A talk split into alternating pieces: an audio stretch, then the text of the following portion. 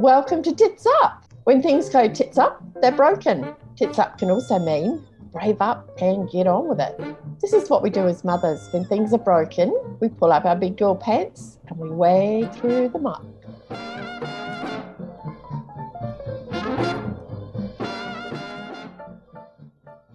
This episode of Tits Up is sponsored by My Booby Business Bootcamp, a business course for lactation consultants wanting to set up or grow your private practice. Yeah. So you're supporting the whole family, aren't you? You know, you're part of a team that supports the whole family. Um, difficult feelings that you can experience as a parent, but I think one of the strongest is not really knowing how to support your child. Well, our mental health is our physical health in a lot of ways. A time where they're quite anxious or distressed, I don't really know what that child's baseline is, but the parent does. Mm, yeah, that's a really good point, isn't it? Because where's the perfect parent and what is it anyway? yeah, well, it doesn't exist, does it? Where did I get that one from? And she just looked at me. My friend looked at me absolutely stunned and said, She's just like her mother. And I went, Well, actually, she is a bit. yeah, they reflect so much back at us. It's about being a little bit of a detective with the parent and working out what is going on with the child. That's really hard for me, but her baby's waking yep. up 10 times a night, so I shouldn't complain. Yeah. we don't need to um, have compassion on a budget. No, no, that's right. Yeah, that's a good one. Hello and welcome to Tits Up. Our guest today is Rebecca Sifai. Rebecca is a psychologist from the Blue Mountains in Australia and the mum of two young children. She's worked with children and families for nearly 10 years in a range of roles, including as a school counsellor, playgroup facilitator, early childhood intervention therapist, and assessor.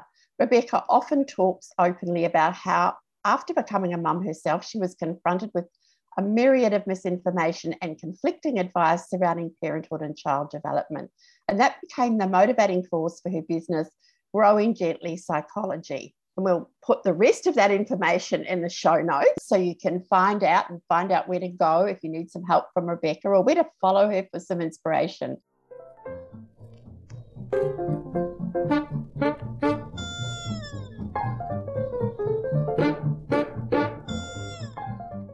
So, welcome, Rebecca. Thanks, Pinky. I'm so excited to be talking with you today. Oh, well, I'm excited to be talking to you. Firstly, what inspired you to become a psychologist? That's a great question. Um, I um, have always kind of liked that helping people and connecting with people. And I was quite young actually when I decided um, that I wanted uh, to be a psychologist. I actually started off, I volunteered um, at a before and after school care when I was in high school. And I um, loved working with the children, and that's definitely where my passion was and still is. Um, but I particularly had like a soft spot for those children um, that are kind of struggling in some way, either you know they they've got um, some difficulties um, or they're in difficult family situations, and I just had this really strong desire to um, help them.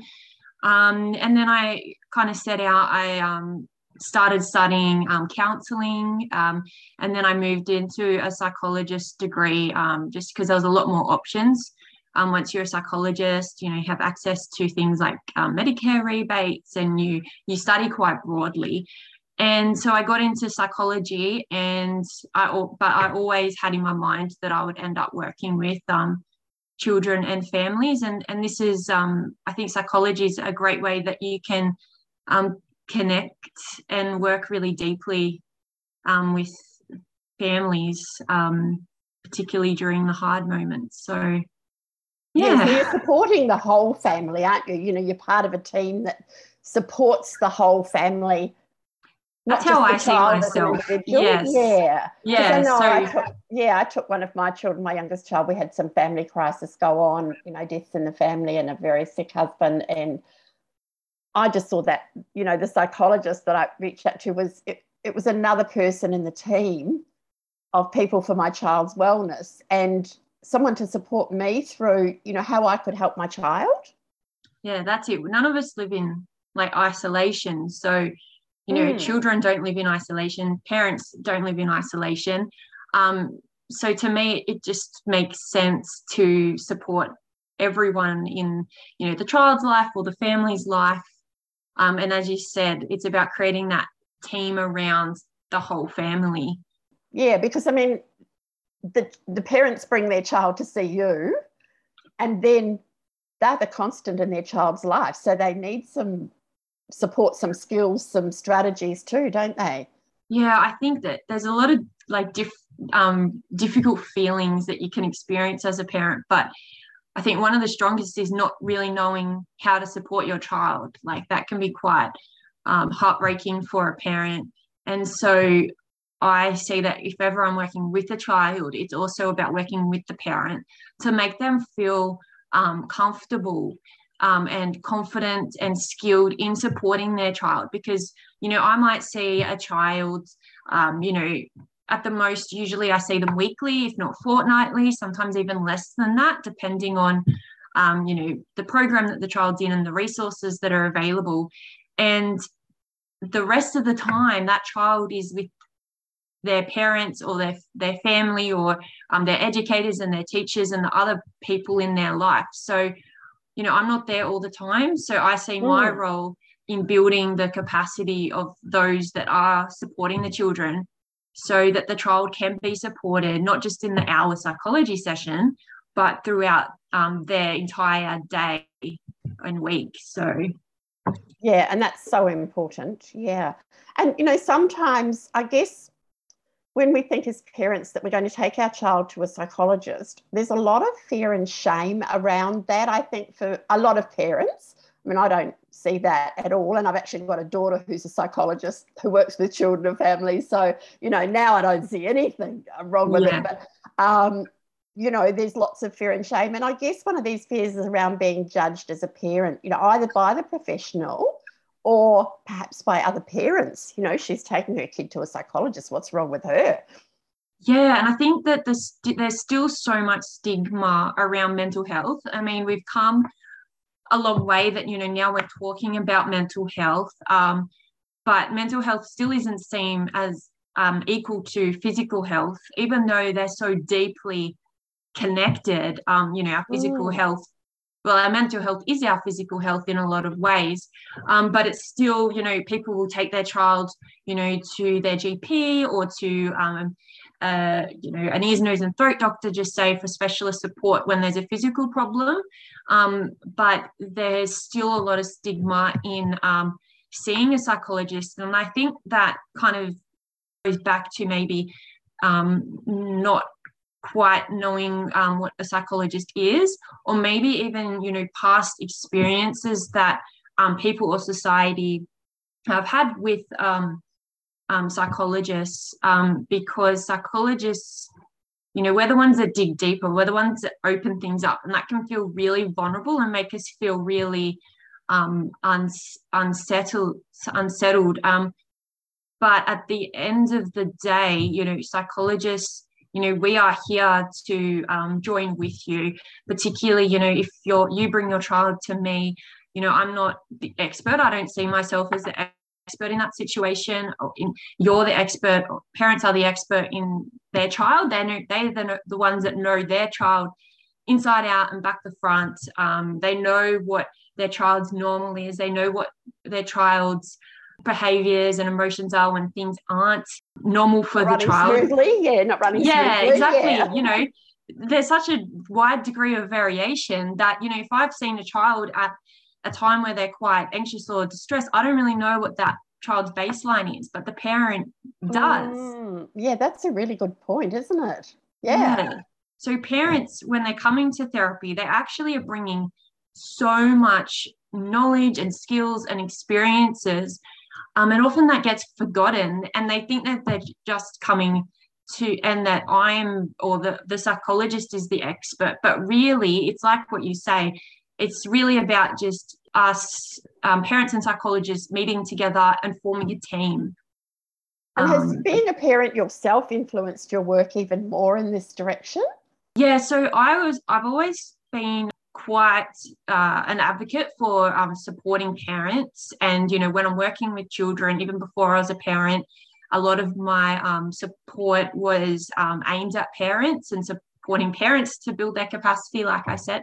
But I think I, as I became a parent, I realized lots of different things. Very eye opening. I bet you did, especially when you have two children. I mean, you might have one child, and yes, that's a massive learning curve. But yep. when you put another child in and you see how different they are, and yep. yeah, and you have days that are different for yourself. yes, exactly. And, you know, we're all human as well. But I think what I probably underestimated before having children was the impact of um, nature. You know, I knew that there's obviously some, you know, biological things that happen for children that temperament's a factor but it wasn't probably until i had my first child and then when i had my second child that i realized they're so different and you know there's lots of right ways or good ways to be a parent um, but they might not the way that we you might parent might not actually suit that child at that time.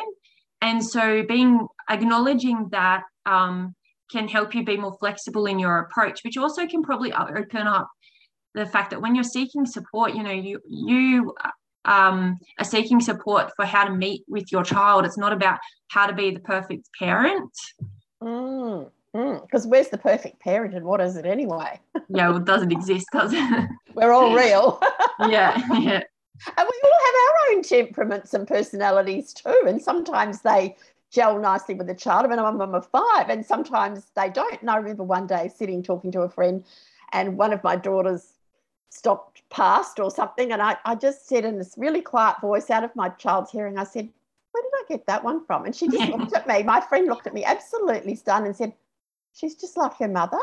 And I went, Well, actually, she is a bit. yeah, they reflect so much back at us. yeah yeah. So it's not, you know, but sometimes you can slide in easily. And it's not just a particular child, it might be a particular moment, mightn't it? That, you know, yeah. you a, a little stage that you find easy. And I think as parents, we all have stages that we find easier. Like I actually love toddlers and find I can meet them pretty nicely. But there are other stages that I just go, what the bloody hell's happening here? Yeah. You know, being a school mum is sort of, you know, that was hard for me.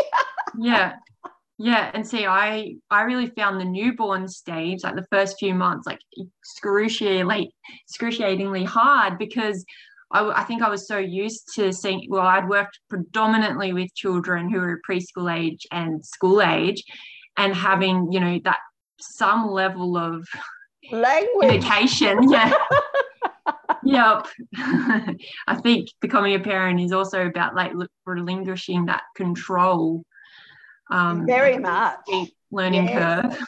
Yeah, I actually did a TED talk on surrender. I don't know if you've ever seen it, but you know, that's the massive learning curve. I mean, it goes on all through your life. I mean, I still am not a good surrenderer, but you know, just yeah. surrendering when you've got babies to that lack of control. There isn't any. Yeah. and that being a beginner and being a learner. Mm. Um, Even you know, though you are a psychologist with all of your skills, yeah you're back to the learner because it's your child and it's 24 yeah. 7 and the first time the first time i've you know met my child and and and like i'm constantly learning about my exact child and i think that's a really important take home for parents if they're thinking to, of seeing a psychologist is like i mentioned you know they're the expert in their child because they've known their child for a long time a lot longer than um, hour session. yeah, a professional who sees your child in an hour where they might be, you know, interested because it's a new place. So they might be showing different behaviours to what that parent is worried about anyway. So, what are some of the signals that it could be helpful to take your child to a psychologist? Yep. So I think there's there's a wide variety of reasons why children might see a psychologist. Um, I, some of the probably common reasons are, you know, parents often bring their child to a psychologist when they're showing really challenging behaviors um, and the parents um, really struggling with, um, you know, it might be uh, lots of emotions or lots of tantrums or oppositional behaviors. Um, you know, and I see children with a wide variety of um, externalizing behaviors. So, you know, um, hitting, kicking, throwing things and whatnot. And then there's the what we call internalizing um, behaviors, such as like withdrawing from social situations or from different situations. So that's one of the, the main presentations that I see in my work, as well as seeing children um, that are experiencing some level of anxiety that's impacting on their participation in their like everyday life. And then um, other reasons that children can see a psychologist is if there's concerns around their development. So psychologists can often assess the child's development, see if there's, you know, what the child's strengths are and um, where the child might be um, perhaps um, a bit delayed, and then work with the family to um, support their child's development. And then there's other things like um, a child um, experiencing like a traumatic experience and um, or a stressful um, transition or um, life stage. So yeah. it's quite there's quite a broad a broad scope for psychologists supporting children. And there's also things like assessments for, like you say, developmental delays or perhaps you know, a diagnosis like autism for or being on the spectrum. I don't know that there's yep. really correct ways of saying these things, aren't there? um, yeah, so psychologists um, do provide assessment and diagnosis of things um, like autism or ADHD, um, anxiety disorders, um, developmental delay, intellectual disability too. So yeah. you know, there's there's two aspects of the role. There's that assessment, and then there's the what we call intervention or the, the support. Right. So it's a big role, isn't it? I mean, the, and the thing is, too, I don't know that people are aware of how many years of study it takes to become a psychologist.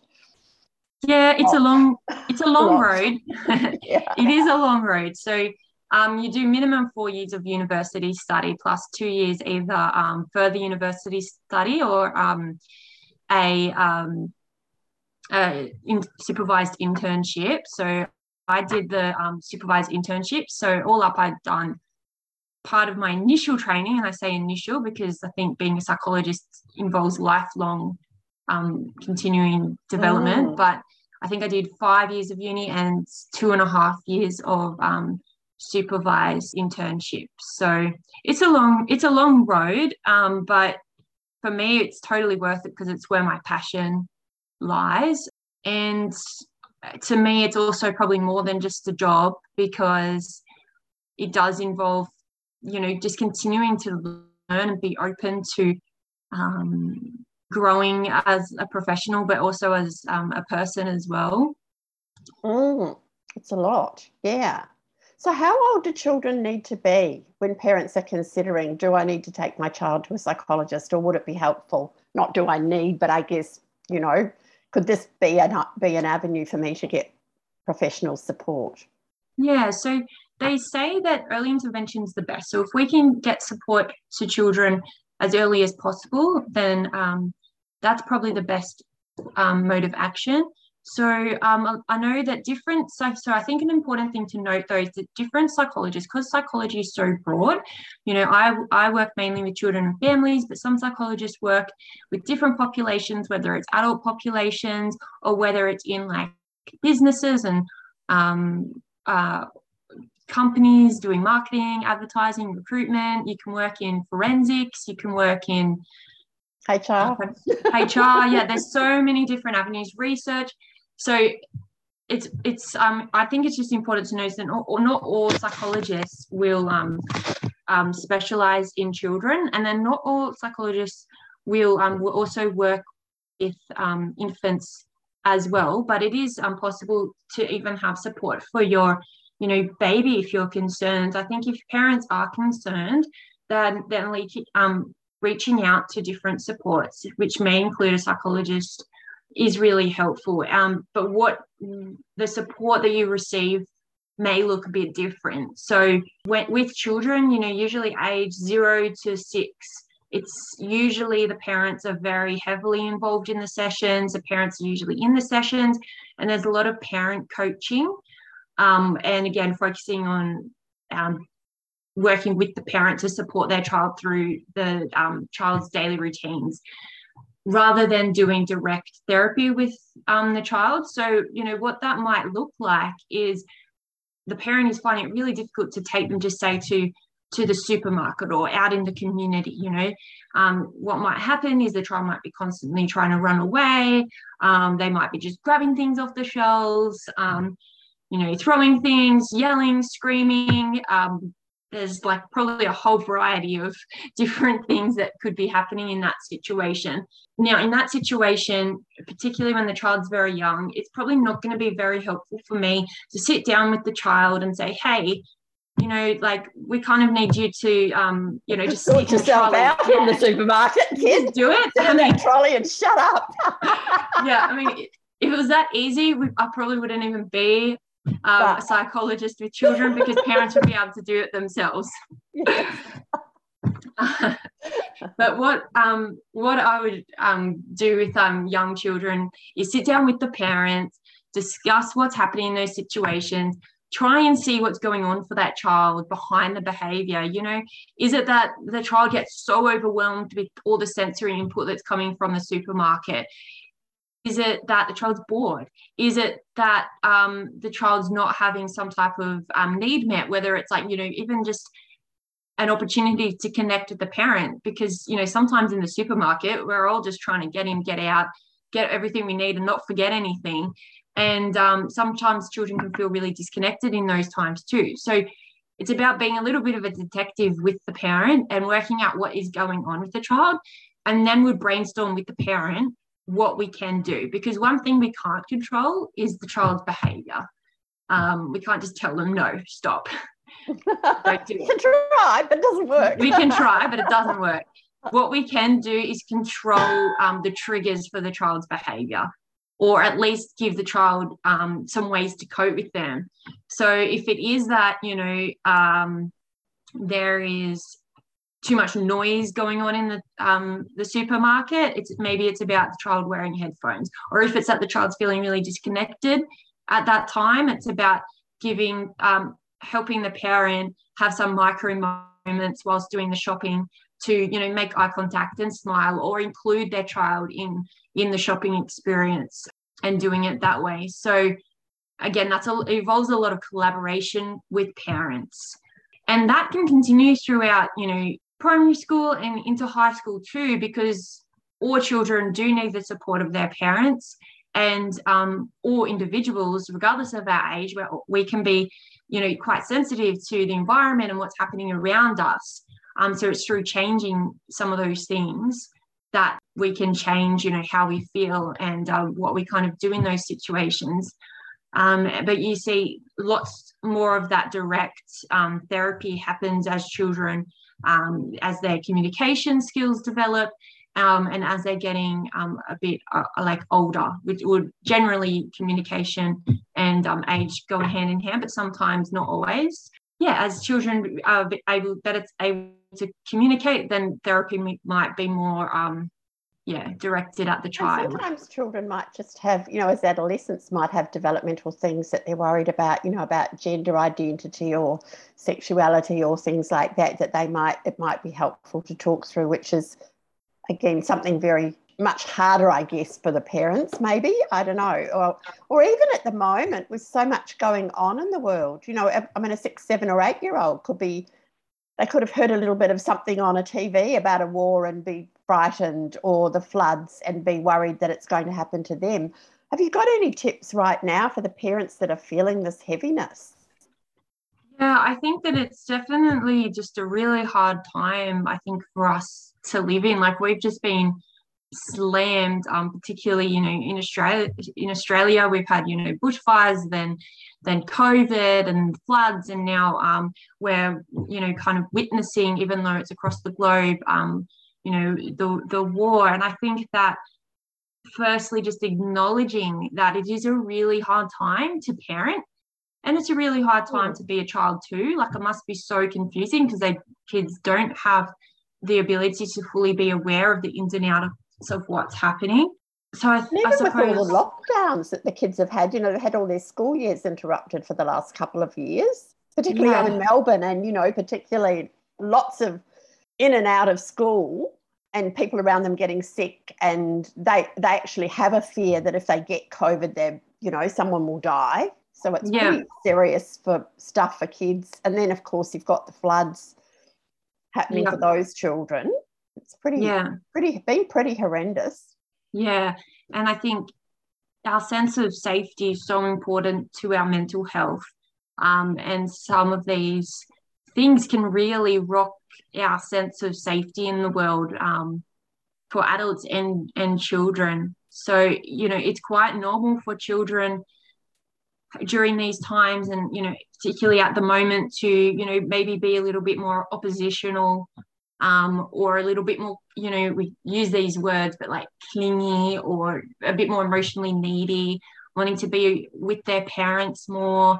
Um, you know, they might be a lot more emotional, more crying than normal. Um, you might see, particularly in younger children, um, a little bit of skill regression. So things like, you know, a child that might be a little bit toilet trained might have some, you know, more accidents uh, than normal. So these are all beca- behaviors and um, experiences to to kind of in one way normalize, but also we don't want to ignore them. We want we still want to be supporting children through this, especially when they are starting to show all those signs. Um, so what can parents do i mean is it a case of the parents trying to think how they can bring some lightness into the family or you know teachable moments or what what can they Mm. actually you know how can they discuss these hard things with little children well not even little children even primary school age children or teenagers perhaps but primary school age children perhaps and preschool age children that somehow are thinking well you know yeah, why is mummy and daddy upset why are mummy and daddy short with me because when we get stressed we get short Exactly. Like children, young children might not be able to understand what's happening, but they get a sense that something's different or that our parent that their parents stress. Um, so yeah, I suppose that's a good point to make. Don't presume that just because a child's young and doesn't understand big concepts like COVID or or um, floods that they're not affected by it. Um, but I think for parents, I think the first thing I would say is, you know, put on your own oxygen mask first. So we use the analogy that you know when you're on a plane there's a, there's an emergency put your own mask on um, before you um, help your children same goes here because children do pick up on our stress we want we need to spend some um, time um, helping regulate our own feelings and emotions especially if we are going to enter into interactions with our children. And these can just be really tiny moments where you you know you take a, a deep breath in and out or you just slow down your everyday tasks and focus on what's happening in the moment you know. So it might be you know you're not going to get out of um, you're not going to be able to not do the washing up and do a meditation but you could pot- potentially bring some of the peace that w- you might find in a med- meditation in into the washing up by by um, being really process focused and really taking time to use all your senses to engage yourself in that task. So I think that's an important thing, as well as validating your own emotions as a parent. You know, it's really hard to parent, um, particularly at this time. So being kind to yourself and and letting yourself have those hard moments, and particularly when you might be more witnessing um, some really tragic events, but not necessarily experiencing themselves, it's still important to have that compassion um, for yourself as well. And, you know, still acknowledge um, what you're going through rather than trying to deny those feelings, because that can just make the struggle worse.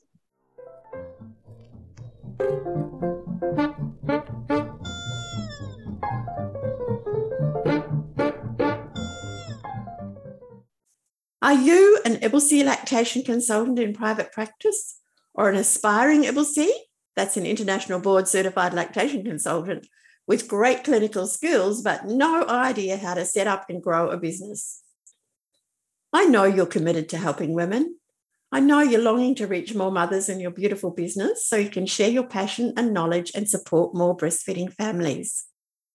But are you wondering where do I even begin to get clients, let alone set up a sustainable, successful practice that also supports me and my own family? As an IBCLC and multiple award winning businesswoman with my own private practice, I can guide you to set up and grow your private practice in my Booby Business Bootcamp. Whether you have just passed your exams or if you've been practicing for a few years and want help to grow your business, come and join our successful happy boot campers who are making a difference to families in Australia and across the world. We have boot campers from Canada, Europe, New Zealand, Asia, and here in Australia. My Booby Business Bootcamp is open for enrolments right now. If you are quick, you can get a generous early bird discount before this offer ends.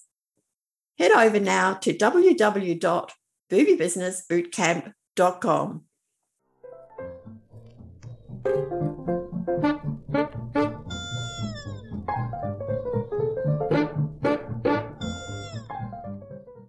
You're think just washing them down, aren't you? I was Yeah. just thinking, you know, I just read somebody's um, Instagram post about how they were feeling that the whole world was so heavy. It was a mum, and yet they were quite privileged, but they also had this sense of helplessness that they couldn't do anything anyway, other than perhaps donate some money to the people who are caught in the floods or, you know, Yeah. in the war or whatever, but just felt that that heaviness. And you go, just because it isn't happening to us doesn't mean we don't have feelings. Yeah.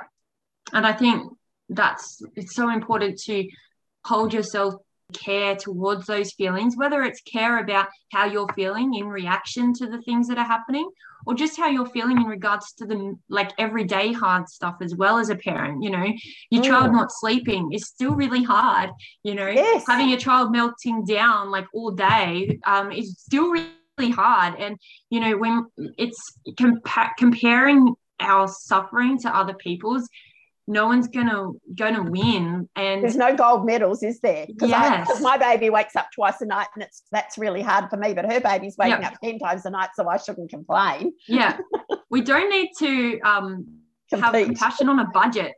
No, no, that's right. Yeah, that's a good one. Yeah, it's Yeah. infinite. So, you know, being compassionate to ourselves doesn't mean we're taking away feeling compassionate to other people. You know, I think, you know, particularly mothers or parents can agree that, you know, you think you have your first child and you think that you possibly can't love another child just as much, but then you have another child and you all of a sudden your love grows. Compassion is like that. You know, you can feel compassion um, to yourself, and that doesn't stop you from having enough compassion to other people. It actually can grow the compassion you have for others. So, Well, it's to having some empathy too, isn't it, for others? If you're Yeah. finding it hard, you can go, well, she must be finding it hard too, or yeah, she's finding it harder than me. yeah, that's it. Yeah, I know that's a really good point because I often think people don't feel they're allowed to have feelings because it's actually not the same for them. Like I'm not in a flood, so I can't have a feeling about the people in the flood, you know, or I don't deserve to, or whatever. I mean, as, I think the older you get and the more skilled you get, the less, the more you can compartmentalize. But I think for some people, it, it's a very emotional time, particularly if you're a brand new mother, your emotions seem to be so much Mm. more heightened, don't they? Yeah. And I actually read something the other day which really um, put things in perspective too. You know, parenting, it is a social, did they say a social service? I can't remember if that was the exact words, but you know, you are doing something for society Mm. by nurturing your family and your children. You know, that's what's growing the future of today. And it's okay to focus on your family and your children. That is important work in itself. I think I read something similar too. Maybe it was the same thing that, you know, you are doing a valid, important job. You Yeah. know, being a parent, you don't have to be a parent plus, you know, do 50 million other things, you know, that you, and Yeah. the child doesn't care if you're the leader of the free world. It doesn't care. They just want to Yep. know, connect with you. Yeah, Hmm. so true. so they need that input. Yeah, you are doing a good thing just by looking after your children. Yes, I've been talking to a mother in Ukraine and saying to her, but you know, she's thinking she'd like to do much more to help the her people. And I'm going, but your mother and your children. Mm. That is really important. Yeah. Mm. And and right now, keeping your children safe is massive and keeping well i mean you know if you're in a flood if you've got you know if covid's all around you just the fact that you can keep your children and your family safe and i don't mean safe from getting sick or safe from anything else is that emotional safety and that connectedness. And if that's all you do all day that's okay. Yeah. We put a lot of pressure. There's a lot of um a lot of glorifying busyness. Yeah. Yeah. And doesn't get us very far. No. And you know i love social activism but there's different ways of doing it. And sometimes it is focusing on such small you know? Small things small children. Yeah, yeah.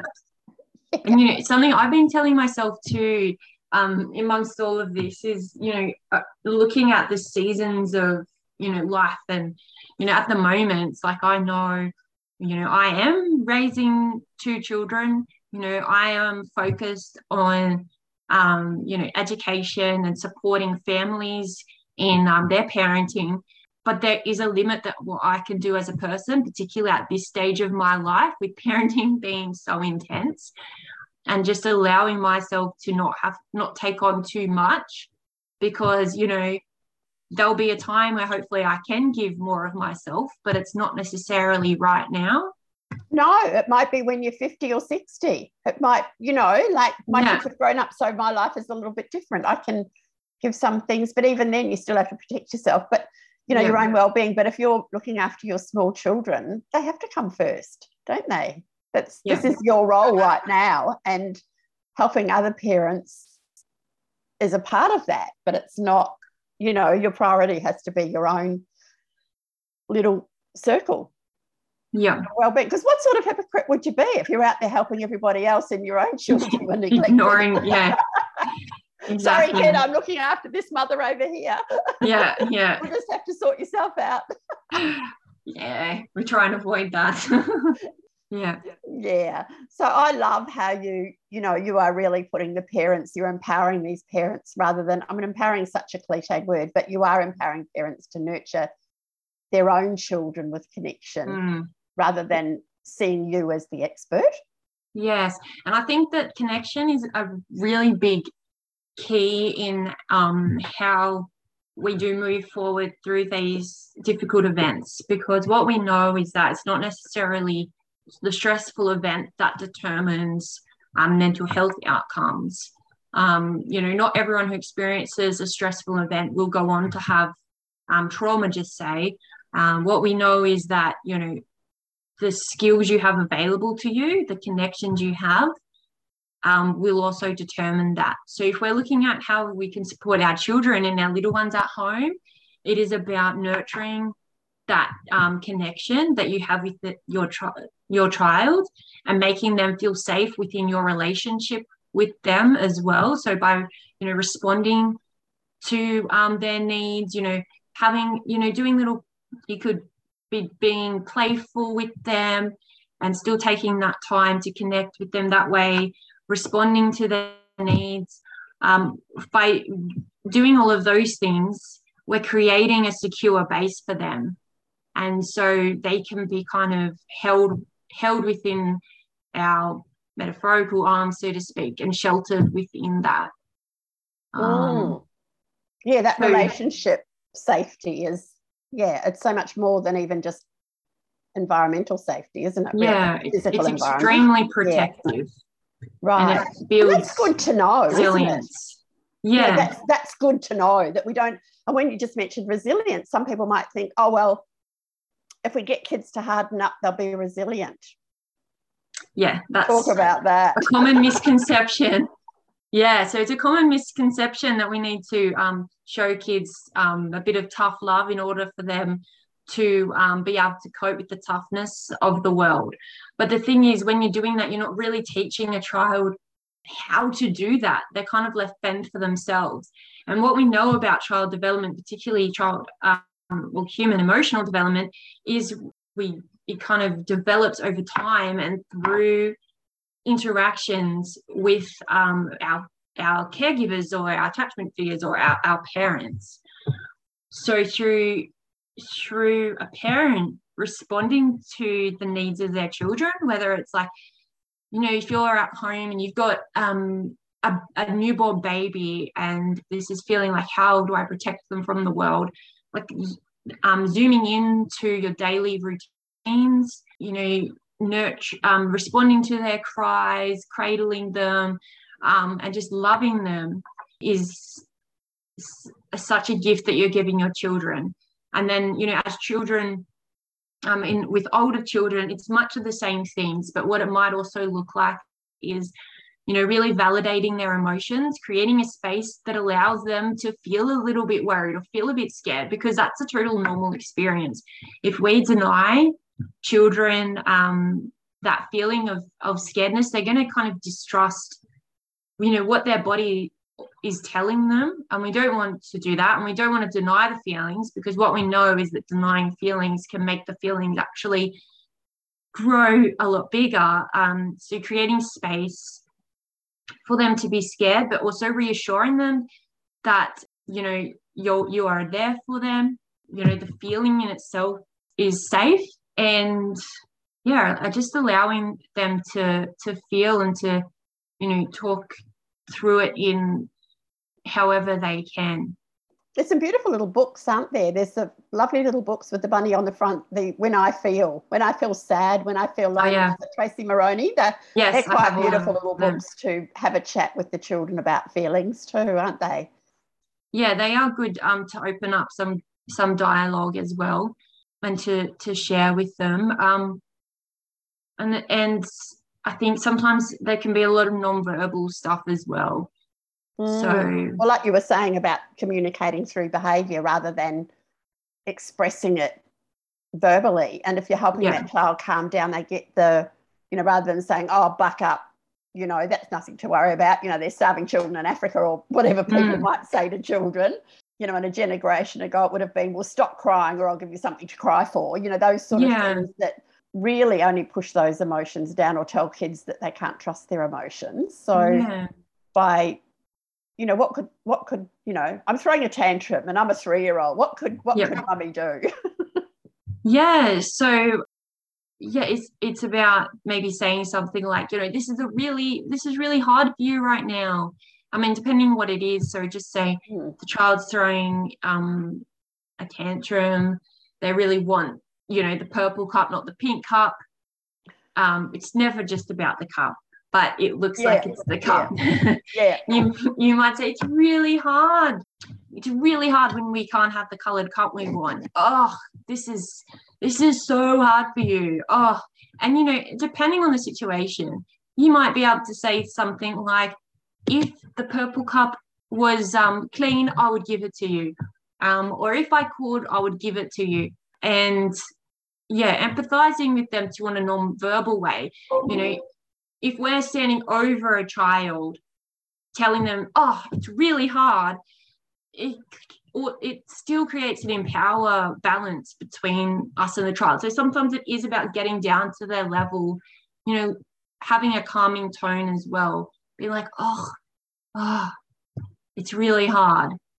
Mm. When you can't really hard. I'd hate it if my, if, you know, if my brother knocked over my block tower or yeah, something like that. Just that empathy. Yeah, that shared experience as well. Mm. And so, and I'll acknowledge that that's really hard to do as a parent as well. Oh and hell yes! When it's the 29th time that the toddler's yeah. yelling because the baby's got into something, or he or he just feels out of sort because there is a baby. The baby's done nothing. Yes, yes, yeah, and that's where the taking a deep breath, and also just you know I say picking your flights. You know, if it is about the color cup, or something the child wants, you know, thinking about do I have the emotional capacity of myself to enforce that boundary you know if the child is safe oh, yes. no matter what what happens is am i really willing to follow through or am i just going to say yes you can watch another episode of bluey because you know that you cannot emotionally validate for that child at that time if mm. they were to react to whatever boundary you're putting in place mm. I think that might be particularly relevant now with all the stress, the parent extra stress that parents are carrying around. And really, does it matter if they watch another episode of Bluey? You know, is any small children going to get hurt because he watches an extra yep. episode of Bluey right now when I can't, you know, when I'm at the end of my week and I need my yep. lunch and um, all that, whatever's going on for the parent? Yeah. It's not really that big a deal. It's not just about being right, is it? Yeah, no. And it's not about, I, I say, not every moment is a teachable moment. You know, there are moments mm. where we can pause, there are moments we can connect with our child, and there's moments to teach. So, you know, sometimes parents, when it comes to, you know, the, another episode of the, the um, Bluey or, you know, your child you know, if your child wants a particular cup, you're thinking, oh, I can't always give them the right, the color cup they want because then they're going to grow up to be spoiled and expect them to always want that they far want. ahead, don't we? Yes, we jump so what to if the you end. tip the milk back into the purple cup and you have to watch the watch the yellow one because you tip the milk in the other one?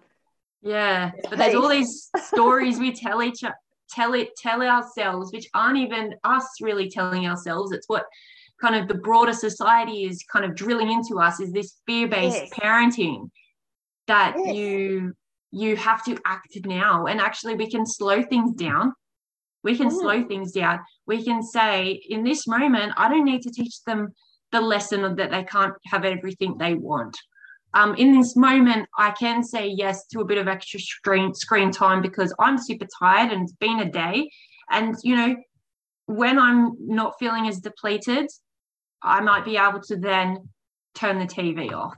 Um, we can kind of release ourselves from fear, knowing that it's you don't need to teach the lesson in the moment. You know, well, that is such time. a great message. Yeah, because I think we I mean, being a grandmother, I probably got that perspective, you know, that it doesn't matter. But I do remember reading in the paper, you know, my own kids were quite young, and some woman was writing a parenting column. God knows who she was she's not around now, but I think it was just one of the reporters from the newspaper or something. And some mother's kid had thrown a tantrum, didn't want to get in the car out of the supermarket trolley. So the mum put her hand in the trolley, grabbed a piece of chocolate, gave it to the kid as she shoved her in her car seat. You know, and the mum, I think the mum had a baby as well as this toddler. Now that child will always want chocolate when it goes to the supermarket. And I'm mm. thinking, oh, for goodness sake, yeah. on your mum, you've got your kid in the car seat. You know, that was my reaction. Yeah because this isn't I every moment. Children, it's not every moment. And will that kid even yeah. remember? And was that kid hungry? And did mum need to get home to feed the baby? You know, all those that stress of going to the supermarket with a baby and a toddler. Who cares if the toddler got a piece of chocolate? yeah. But For sure. forever want chocolate. and in, in those situations where everyone is heightened, there's going to be no learning anyway. Yeah. You know, yeah. the child isn't going to be like, oh, mum didn't give me the piece of chocolate. So I know that I can't get it every time. The child's just going to be upset. yeah. And they and, won't get in the car seat. They're going to arch their back. Mum's not going to get it in. And then the baby will start crying and it'll all go to hell in a handbasket.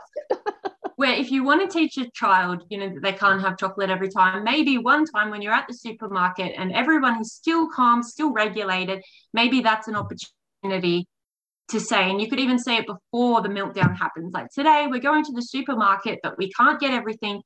We can't get treats every time we go to the supermarket. So today's the day that we're not going to get a treat before the, the meltdown or the request even happens.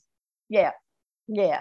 That sounds good. Yeah. So those are some really good practical things for parents. Okay. Now, before we finish, how do we go to find out more about your work? And you've got quite a presence on social media as well, and the information that you share for parents. And I will put that in the show notes. So, okay, thanks, Pinky. I I'm, I'm most active on Instagram, so Growing Gently Psychology. Um, I also have a Facebook page and a website, www.growinggentlypsychology.com.au. Great. And we'll put those in the show notes so people can follow you anyway you know because we can't always remember and we can't always grab a pen when we're you know people do all sorts of things as they're listening to podcasts. They might be bedding the baby they might be going for a walk they might have their headphones in or they might be driving in the car right, yeah. so yes and then a question i ask all the mums because we all have tits up moments and i know that even even professionals that know all the answers have tits up moments so can you tell us a personal tits up mummy moment with your kids and it can be you know, any stage they're at. It can be funny, it can be hard, it can be embarrassing, it can be something that might have been a challenge to you. Well, you asked me this before the episode, and I was like, which one? There's so many, and they kept happening in the lead up to here. And I'm like, oh, should I do this one? Should I do this one? Which one should I talk about? But I think I've I've narrowed it down, and it's something I have shared actually on social media. But I think it was probably when my second child was only just a few weeks old, and I was still getting into the flow, which I probably still am of balancing the two children's needs. And I was sitting on the lounge feeding the baby, and my toddler ran off, and she went very quiet. But I was kind of like, mm, there's probably something going on, but I need to feed the baby. So time just escaped me. and I ended up getting up and going in, and she was in her bedroom, and she had a paint stick. Not sure if you know what they are, but Mm-hmm. And it was a red one, great color. And she had literally put it everywhere. I think there's nothing more efficient than a toddler on a mission. She had put the paint stick all over her bedspread, all over her pillow, all over her furniture. She'd colored in each knob of her, her boy. She'd paint, put it on all of the bases of her toys, like her dolls and whatnot. She put it all over the toy chest, all over the walls. It was like the biggest mess ever. And it was particularly triggering for me because, you know, as my as we're waiting for my baby to be born, uh, you know, you're feeling a little bit, you know, almost guilty about, you know, introducing another baby in the world. So I thought I'm going to make her a really special bedroom that will be her space, space and all her different um, all her different things. And so she did this. She just destroyed it, and I was like, "Are you serious?" Um, and yeah, so in that moment, he was like, you know, you didn't, didn't I just wanted to, to explode. or did you remember yeah, to take a deep breath? It is, and this is where um, that teachable moment really came in. You know, I could have gone in and just unleashed him and like, what are you doing? Like you've destroyed the place and yelled at her. Um, but I thought, you know what? That's just going to make me upset. It's going to make the baby upset. And then I'll be like juggling everyone's demands.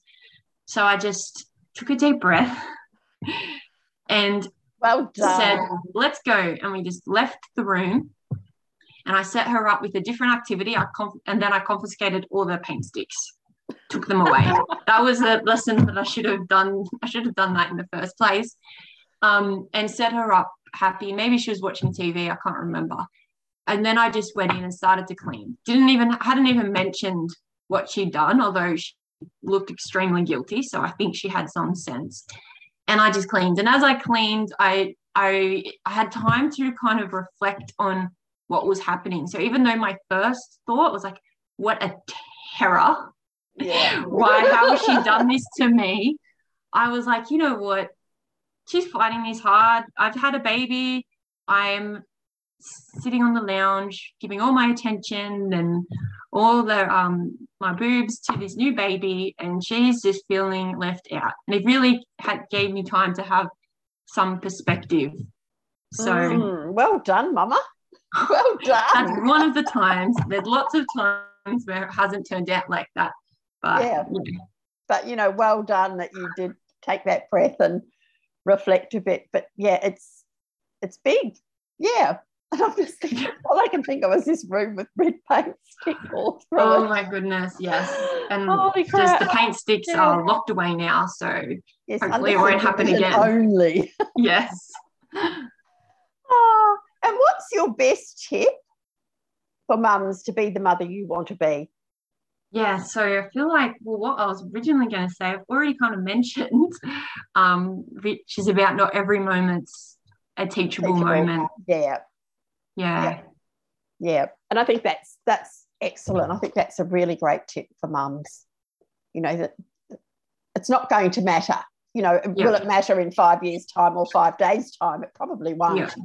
This is what you have to do at the moment. It's yeah. just you only have to do now yeah and you have to survive now yeah yeah get through oh thank you so much rebecca for sharing today you've, you've going to help so many mums. And you know you're so down to earth about the realities of having children. And i think that's the best part about talking to real mums. You know mums who might be professionals or mums who might be everyday mums in some other way. It's just beautiful that you have that honesty. You've explained gently and kindly what happens when mums do need to seek professional help. Thanks so much pinky. Pleasure and an honor to be on your show oh it's wonderful having you Tits up, ladies. Pull up your big girl pants. We can do this. We are mothers.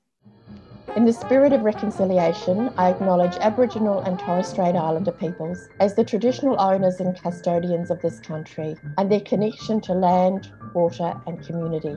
We pay our respect to them, their cultures and customs, and to elders past, present, and emerging. Thank you for listening to this episode of Tits Up.